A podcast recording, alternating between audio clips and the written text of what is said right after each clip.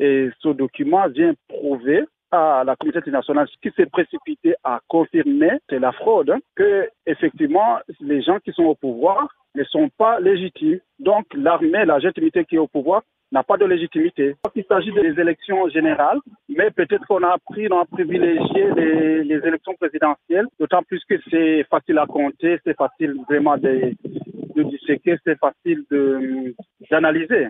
Et, les résultats sont, sans, appel parce que, comme nous l'avons dit, le CNVD en aucun cas pouvait gagner les élections. On a vu ce qui s'est passé auparavant des élections. Le pouvoir en soi avait peur de perdre. Ils avaient utilisé tous les moyens possibles pour museler la population, pour empêcher les élections libres et transparentes. Ils ont bloqué toute forme des gens qui pouvaient venir superviser les élections que ce soit au niveau national, que ce soit au niveau international. Donc, euh, nous, nous constatons que le document vient confirmer effectivement que le pouvoir en soi est un pouvoir issu d'un coup d'État, issu d'un coup d'État militaire, parce que c'est l'armée qui s'installe effectivement à la, à la tête du pays. Mais en aucun cas, ils peuvent pas, et donc ces putschistes ne peuvent pas avoir de légitimité. Donc, en quelque sorte. Et si vous dites que euh, les documents viennent de confirmer qu'il y a eu de fraude euh, lors de la présidentielle de 2020 au Burundi, euh, quelle démarche comptez-vous entreprendre?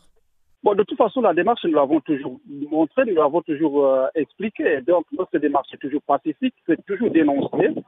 Donc, cette fraude, et qui s'ensuit aussi à cette répression sans précédent, ces, ces massacres ces, et c'est donc du moins traitement inhumain que le pouvoir, hein, la jette militaire inflige à la population. Nous allons toujours dénoncer, toutefois en demandant quand même des élections libres et transparentes où la communauté internationale peut venir superviser, peut venir suivre pour qu'on puisse et rendre la légitimité, rendre le pouvoir aux civils, rendre le pouvoir aux ayants droit, dont le peuple. Lors de la récente euh, élection générale au Burundi, le, euh, principal parti d'opposition d'Agaton Rwasa avait déposé le 29 mars 2020 devant la Cour constitutionnelle son recours contre le résultat de l'élection euh, présidentielle qui ont euh, donné euh, le candidat au pouvoir Évariste Ndaïchimiye 108,112% vainqueur face à Gaton Rassa lui-même 24,19%. Aujourd'hui, vous, avez un document qui confirme qu'il euh, y a eu de fraude lors de ces élections euh, présidentielles. Allez-vous euh, tenter de, faire un autre recours? De toute façon, ce que nous avons démontré, ce que nous avons fait, le recours du moins auprès de la, des instances judiciaires, dont notamment la, la Cour constitutionnelle. Donc, c'est et donc, c'est une obligation. Donc, on l'a fait parce que nous voulons rester dans la légalité. Bon, et c'est ça, en fait, qui coince parce que cette Cour constitutionnelle est inféodée au pouvoir, au parti au pouvoir, à l'agent militaire, comme on l'a vu à la CELI. C'est la CELI, normalement, qui devait, être, qui devait trancher, c'est la CELI qui devait être impartiale.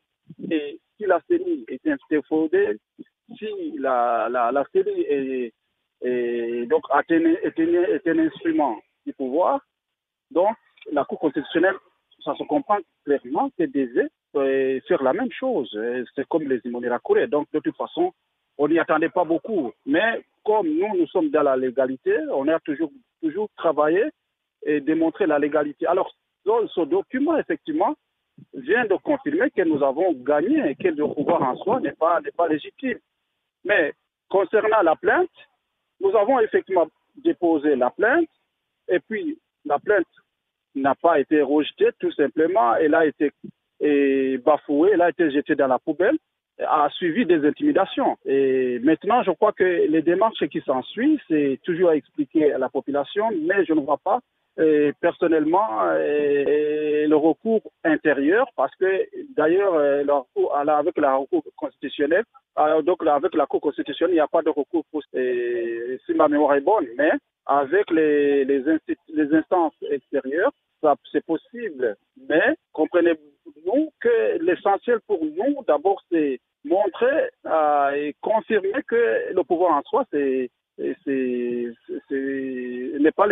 pas, légitime. Donc, c'est ça, en fait, c'est ça l'instrument du document. Les recours, c'est après, donc c'est la justice. Mais quand nous avons fait, fait ce recours, n'a pas été pris en compte, à part des intimidations, comme on l'a pu constater.